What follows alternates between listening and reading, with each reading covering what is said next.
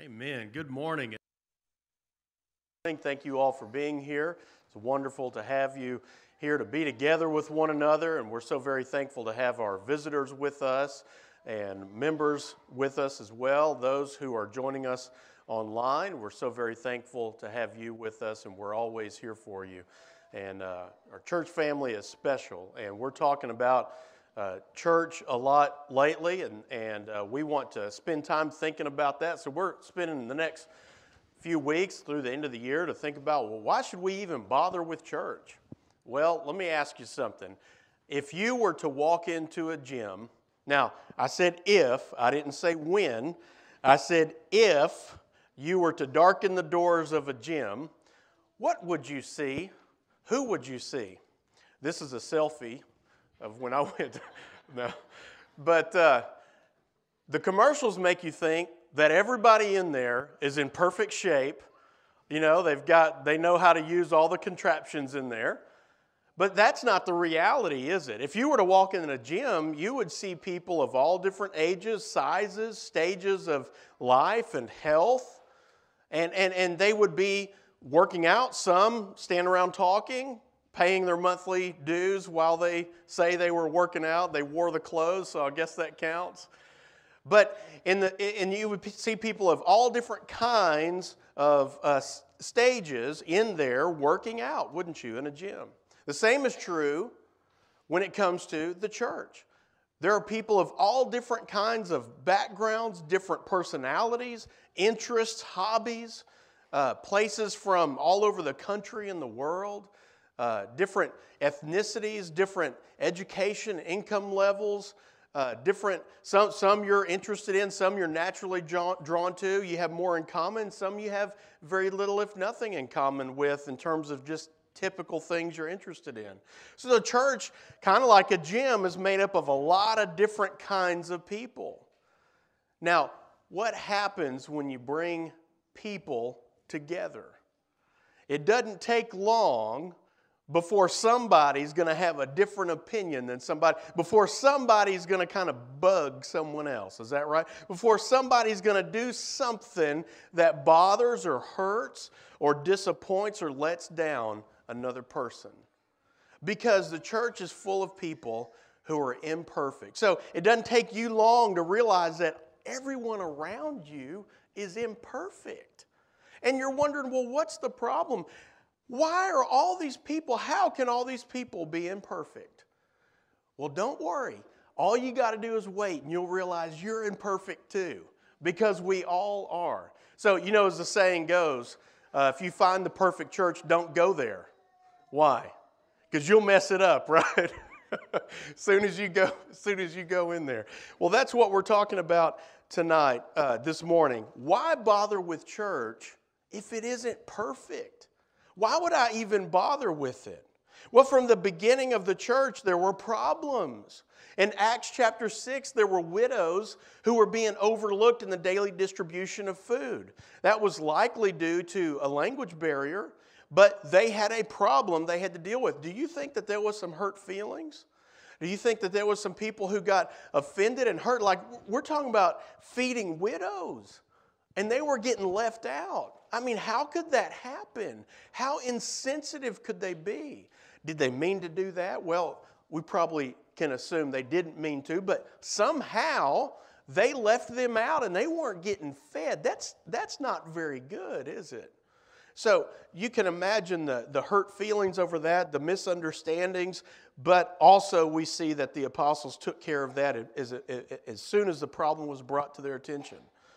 But even, even before the church was established, among the disciples, they had problems. There's kind of the problem of the guy who betrayed Jesus, who, who, who for money turned him in and told the, the mob of people who he was. Paul and Barnabas had a strong disagreement and went their separate ways. Do you remember that? Uh, Paul had an issue with Peter over uh, uh, Peter no longer eating with the Gentiles when the Jews showed up. Paul was kind of in on some of these disagreements, wasn't he? Church leaders met in Acts 15. They met in Jerusalem because there was disagreement on do Gentile Christians need to be circumcised? And there were strong differences of opinion there. And, and you can imagine hurt feelings and, and misunderstandings and be, being upset over that kind of thing. You're dealing with culture and ethnicity. And so they met to work through that, and they did.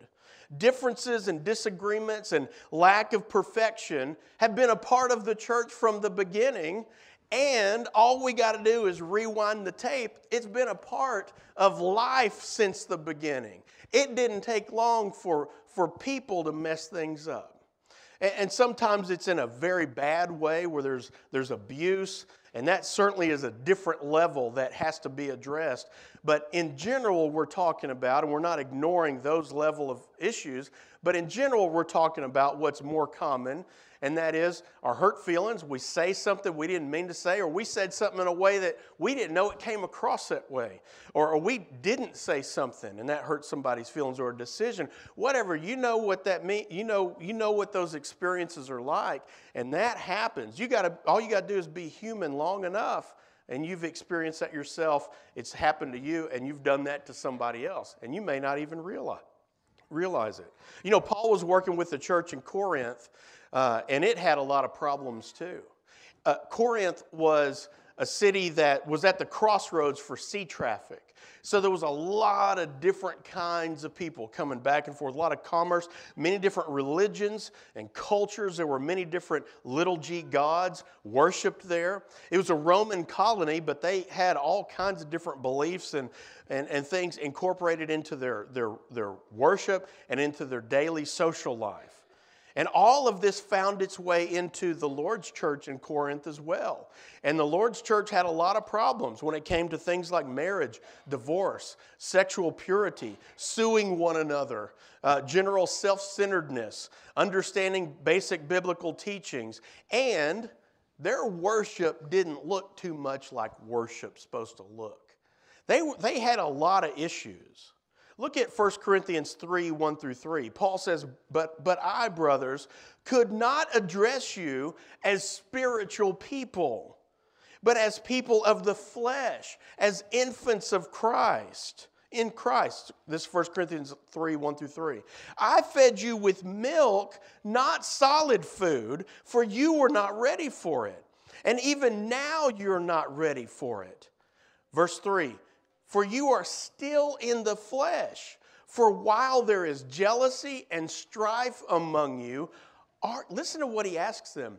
While this stuff exists among you, are you not of the flesh and behaving only in a human way? Do you see how he helps them to see there's a difference between the way just mere humans act and treat one another? And there's this expectation of the church isn't supposed to act like that. And he's saying, when you act like that, aren't you just acting like humans? In other words, that you're supposed to be better than that. In, in, in 1 Corinthians 11 17, Paul even told them, when you come together, it's not for the better, but for the worse. He's saying, you'd be better off not even coming together and assembling. That's how messed up you are. That's how bad it is among you. And, and so you can imagine, Paul just said, Fine, I'm out of here. See ya. I'm headed off to the next city. Is that what he did? Forget them. Is that what Paul did? No. Paul hung in there with them. He, he stayed to help them. He didn't give up on them. Uh, he helped them to know what they needed to do and helped hold the bar up high for them. Look what he said about these crazy Christians in 1 Corinthians 1 2 to the church of God that is in Corinth, to those sanctified in Christ Jesus. They didn't act like they were sanctified, did they? Called to be saints together with all those who in every place call upon the name of our Lord Jesus Christ. Wow, that's different the way he sees them through this spiritual lens, through who he knows they can be and should be and hopefully will be, but they weren't acting like sanctified saints. And in verse 4, Paul says, I give thanks to my God always for you because of the grace of God that was given you in Christ Jesus. Paul's saying he actually thanked God for them. these people that, that had so much division and issues among them that he's saying it's worse when you get together. He's saying, but I thank God for you. Even though they were far from perfect, Paul hung in there with them to help them become what Christ would have them to be. You see, when you become a Christian, you're added to the body of Christ, like we were looking at a couple of weeks ago. And so there's this human dimension to that, and there's this spiritual dimension to that. If we only look at the human side, what's going to happen? Real quick, we're going to get our feelings hurt. We're going to get disillusioned and disappointed on church and on maybe even God and turn away from God because we see the faults and the imperfections in people. And that can cause us, depending on how we process that and how what kind of hurt it is and who hurt me and who hurt who, we can even turn away from God and say, Enough. If that's how they are, I don't want anything to do with God or the church. And that's happened to people, sadly enough. But there's also this spiritual side, and that's what we see. Paul sees that when he talks to the Corinthians.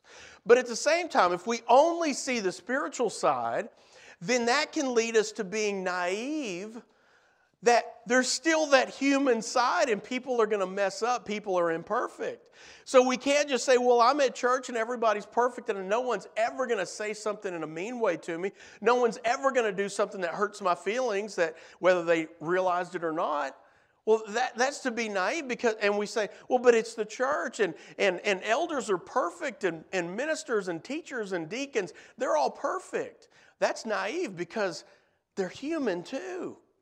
And we're all in the process of growth, and that's, that's that other meaning of sanctification, that spiritual growth, that continuing of our uh, spiritual maturity. So, uh, some people might conclude that it's easier then to just be a Christian without the church. Hey, I don't need organized religion. I don't need the church. I just need me and God. Me and Jesus. We can sit on the couch and I can watch something online. I can read the Bible. I can get a good motivational message. I don't need the church. I love Jesus, but not the church. I, I, I don't need the church to be a Christian, some say. The only problem is, is that that's totally against what Scripture teaches. And that's totally against the way God designed all this and intended for us to be, for His people to be. See, you can't come to Christ without coming to His people. Look at Romans chapter 12, verses 4 through 5. Paul writes, For as in one body we have many members, and the members do not all have the same function. Look at verse 5. So we, though many, are one body in Christ and individually members of one another. There's this sense of community and belonging to one another that we're supposed to have and feel, and that's supposed to be real and genuine among us. And see, deep in our hearts and our soul, that's what we want. But sometimes we don't want it because it's harder because then we gotta we gotta get through and work through some things because it's not always easy being in a community together uh, in, in that cl- kind of close relationship together. See, when you're in Christ, you're in His church too. You can't be in Christ and not be in His church, just like you can't be in the church and not be in Christ. They go together and they're inseparable. They go, they're one in the same because the church is the body of Christ and Christ is the head of His church. You see, church is not a meeting that you attend, it is a body that you belong to. And we've got to get that through our heads that church is not a certain a designated place at a designated time on a designated day. That's not church. That's when we assemble to worship and edify one another and study and encourage one another. But that's not the church. That's the church assembled. And so, church is not a meeting you attend, it's a body you belong to. And that's transformational in our thinking when we understand what the church is. When Jesus stopped Saul on the road to Damascus, what did he say to him? He said, Saul, Saul, why do you persecute me? In Acts chapter 9. Well, well hold up. Saul never persecuted Jesus, did he? When, when do we read about him throwing rocks at Jesus or spitting on him or, or pushing him or trying to arrest him? We don't find that. And, so Saul asks, Who are you, Lord? And he said, I am Jesus whom you are persecuting. You see, because Jesus and his church are one and the same. When you persecute the church, Jesus was telling him, You persecute me. This is my body. This is my church. When you're in me, you're in the church. When you're in the church, you're in me. And they go together. So they're inseparable. And you can't serve Jesus, secondly, without serving his people. You can't serve Jesus without serving his people. Now, speaking of Judgment Day uh, in Matthew 25, on our next slide here, look at verse number 40. Jesus was talking to them about who will be inheriting heaven uh, and who will not be. And look at verse 40. Jesus says, Truly I say to you, as you did it to one of these least of these my brothers, you did it to me. We don't always pick up on that when we're reading that. But in this context, Jesus is talking about how his church treated one another. How did you treat the other members of my body, my brothers and sisters in, in, in, me who were in my body? And so, like Jesus said to Saul, what you do to his church, you do to him. And Paul said it like this in Galatians 6:10. So then, as we have opportunity, let us do good to everyone, especially to those who are all the, of the household of faith. You see that? So, how we treat one another in the body matters to Jesus. And, and, and that matters because he knew we weren't perfect. He knew that the Bullard Church of Christ was full of imperfect people. He knew that you find the congregation, it's full of imperfect people. And all you got to do is let the clock tick a, little bit of time, and somebody's going to let somebody else down. Somebody's going to rub somebody the wrong way. Something's going to happen because we're in this together, and that's what happens when we're in community together, serving together, simply because we're Christian. Uh, we're Christians in the church. We're human. Becoming a Christian puts you in Christ and therefore in His church. Together, you've got to have that mutual care for one another.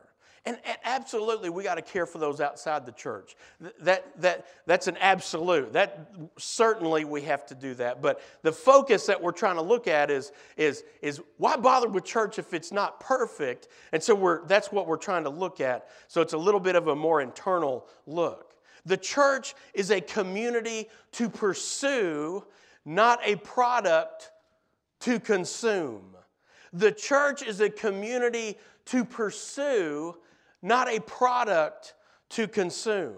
See, if it were a product, you could go to the shelf and buy it, and you could expect that that manufacturer, because he's got other competition, that that manufacturer is going to have that product uh, produced at the highest uh, level of quality, that it's going to work for you, it's going to be a good value for your dollar. Now, that doesn't seem to be the case very often nowadays. But, but if it was a product, you could pick and choose and you can give it one star or you can give it five stars on Amazon. You can give it a Google review and you can do all of that if you want because it's a product and you can throw it away or give it away or sell it and you can go get you another one because it's just a product. That's what we do with products. You don't even fix appliances anymore nowadays, hardly. Can't hardly get them fixed. You got to just throw them away and get new ones. And many of you remember the old days of when you could actually fix stuff, you know?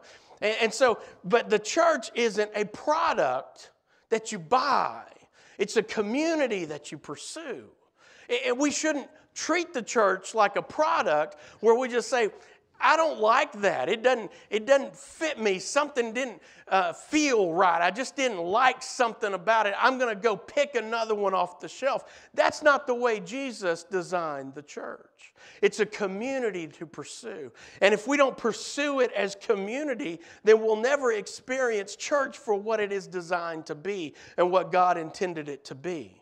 Look at Hebrews 10 24 through 25. And let us Consider, the author writes, how to stir up one another to love and good works, not neglecting to meet together as in the habit of some, but encouraging one another, and all the more as you see the day drawing near.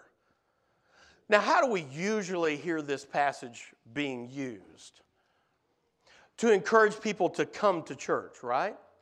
That's how we typically use that. See, the Bible says we need to be together. You need to come to church. Hebrews 10, 24, 25. And I agree with that. That's right. But let's take a closer look at the passage. And what we see really is more so than the author trying to just tell us to encourage one another to come to church. What he's really saying is come to church to encourage one another. Do you see that? He's saying you need encouragement. And the way you're going to get that, the God designed way you're going to get that, is by coming together to edify one another, to worship, and you're going to be together and encourage one another. And that is when we interact, and that's when we sometimes bump and rub and scuff ourselves against each other because we're trying to do the work of the church. But he's saying we need to be there to encourage one another. So, guess what that means for you? You are important when it comes to being here because you are an encouragement to everyone else. And, and, and guess what? You need to be encouraged as well. You need to be here so others can encourage you. And you know, I, every time I, we leave worship, I think, oh, I, I saw so and so and I didn't, I didn't talk to him. And, and, and sometimes, no matter what size of the audience, have you ever you had this happen where you, someone says, you, you ask, well, I didn't see so and so. Did you see? Oh, yeah, they were there. And you didn't even see them. And it, even, it can be a small audience or a big audience, and that can happen in any, any setting. And, and so uh, you don't have to necessarily always talk to, to somebody for you to be an encouragement simply because they saw you. You know who encouraged me a lot? And, and anyone my generation and younger ought to really be encouraged by our older, older folks who have a lot, it like it hurts to get up and be here. They go through physical pain and difficulty to get up and be here. And yet they are here every single time they possibly can be. Those people encourage me. The people who get up on their own by themselves and they're the only one coming and they're always here. And when you see them, that's encouraging because they know what it means to be here and be encouraged and to encourage one another. I've been to funeral services where one of the spouses has died, and maybe the, the funeral was on Thursday, Friday, or Saturday. And, and, and naturally and understandably, you think, well, you know, I don't expect to see them Sunday morning. And then there they are Sunday morning. I'm not saying that's a, a, a right or wrong, I, that's a difficult moment in life. But I'm saying there's been times when I've, that spouse has been there that Sunday morning. And man, that just meant everything. They encouraged everybody else because they were there. And I've had, I've had widows and widowers tell me, I had to be here. I, I, I, can't, I can't stay home. I had to be here. I needed that encouragement. I needed to be here. This is where I need to be. Those kind of folks encourage me. The church is the gospel made visible. The church is the gospel made visible. If you're at church long enough, and like the gym, it's, it's not an if but a when, kind of the opposite. If you're at church long enough, something's going to hurt you at least at the level of hurting your feelings or bugging you. It's just inevitable. Now, again, when you talk about significant levels of abuse, that's another level that definitely has to be addressed and dealt with, and I'm not minimizing that. But I'm talking about kind of our more routine hurts and bumps and scrapes and disagreements and, and, that sort of thing, which is more common. We've got to learn how to work through those things. And of course, any level of hurt and trauma within a body you have to work with and heal from and deal with and address appropriately. But we say things sometimes we don't realize we, we say or they came out in a way we didn't mean for them to. Sometimes they do. And maybe somebody needs to come talk to you, or you need to come talk to somebody else in love about that. We hurt feelings, we disappoint, we fail. And, and we've got to we've to give one another some grace, don't we? Of course, uh, uh, we've got to look to the future and to look to help. How can I be an encouragement to others and help them? And maybe they don't. Maybe I just need to let that roll off my back and not pay attention to it. Maybe I need to not let that bother me. Maybe I'm being a little sensitive or or or, or whatever. But maybe not. Maybe I need to go talk with my brother or sister and say, "Hey, this bugged me," or "When you do this, that that hurts my feelings." Can we talk about that? When something at church hurts, don't turn from God. Don't turn from the perfect God because imperfect people hurt you or disappoint you or let you down.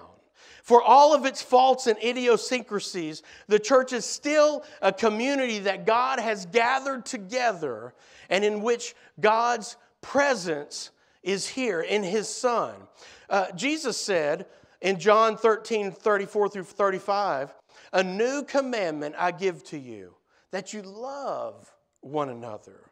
Just as I have loved you, you also are to love one another. By this, by what? Loving one another. By this, all people will know that you are my disciples, if you have love for one another. See, the church is the gospel made visible. When the community sees the Bullard Church of Christ loving one another, caring for one another, enjoying one another when we come together, when we see one another. That's a witness to the realness of God and the conviction we have and, and the, the power and work of God in our lives when we love one another. That, that's a testimony to others. Our love for each other affects the impact we have in this community. Think about that. How we care for and love one another and deal with one another's imperfections affects our impact that we have in this community. We're supposed to be a, a city on a hill, a light shining for people to see. John asks this question He who does not love his brother, whom he has seen, cannot uh, love his brother, love God whom he has not seen. And this commandment we have seen, we have from him. Whoever loves God must also love his brother. Who is it that loves God? It's he who loves his brother. So you cannot say you love God and yet you don't love your imperfect brother and sister. Paul wrote that in 1 Corinthians 5 4 that when we're assembled together to worship God, that the power of Jesus is literally with us in our assembled worship. That, that makes us think differently about church and about the assembly. That the power and presence of Jesus is with us when we come together. We, we need, that needs to mean something to us. That needs to uh, have incredible value to us. That says something about the assembled community of Christ. Humanly, the church is a group of flawed people meeting regularly at a designated time on a designated day in a designated place. But spiritually, the church is a group of people whom God has gathered together to do His will and to do His work, to worship Him and to tell others about Him. And God has bound us together at the Bullard Church of Christ and among all of the Lord's church and He's bound us together in a way that transcends anything else that the world has. And so when the church loves one another like we're supposed to, there's nothing like it in the world. And that is that light on a hill, that shining light that is a testimony to Jesus, to others. That's a powerful witness. So that means God has brought this congregation together. God has brought you here at this moment in, at this place to be a part of this body for a very specific purpose to do His will. There was a young woman who went and told her mom about how hard things had been recently. Things had been tough, working, just trying to make it, trying to, trying to get by, trying to uh, exceed in life. She didn't know how she was going to make it and wanted to give up. It seemed like being an adult was hard. It was one problem after another, this adulting thing. Her mom took her into the kitchen after listening to her and filled up three pots of water and set them on the stove top and turned the stove up to high and sat there and waited, not saying a word, for several minutes until the water started boiling. And then, when the water was boiling, she took out some carrots and she put them in one of the pots. And then she took out some eggs and put them in another pot. Then she took some ground coffee and she put them in the ground, coffee grounds in the third pot. And she just waited. And her daughter talked some more. Mom didn't tell her what she was doing. She just went on about her business, listening to her daughter. And after a while, when things were ready, the mom turned off the burners and she took the carrots out of the water and put them in a bowl. And she told her daughter, Pick up the carrot and touch it. What do you notice? And she said, It was soft. And then she, she, she took the egg out and she put it in a bowl and she said, What do you notice? Crack the egg. So she peeled the shell and found that it was now hard boiled. It, it, wasn't crack, it wasn't runny like it used to be. And then she scooped out some of the, in the third pot, the coffee that was now dissolved, and she put it in a bowl and she said, Taste that. What do you notice? She picked up the bowl and could smell the aroma, and then she tasted the rich coffee flavor. And then the daughter asked her mom, Mom, what does this mean? What, what are you doing? What's going on? And her mom explained that each of these objects faced the same adversity. They all faced the boiling water, but each one of them reacted differently. The carrot went in strong and it came out weak.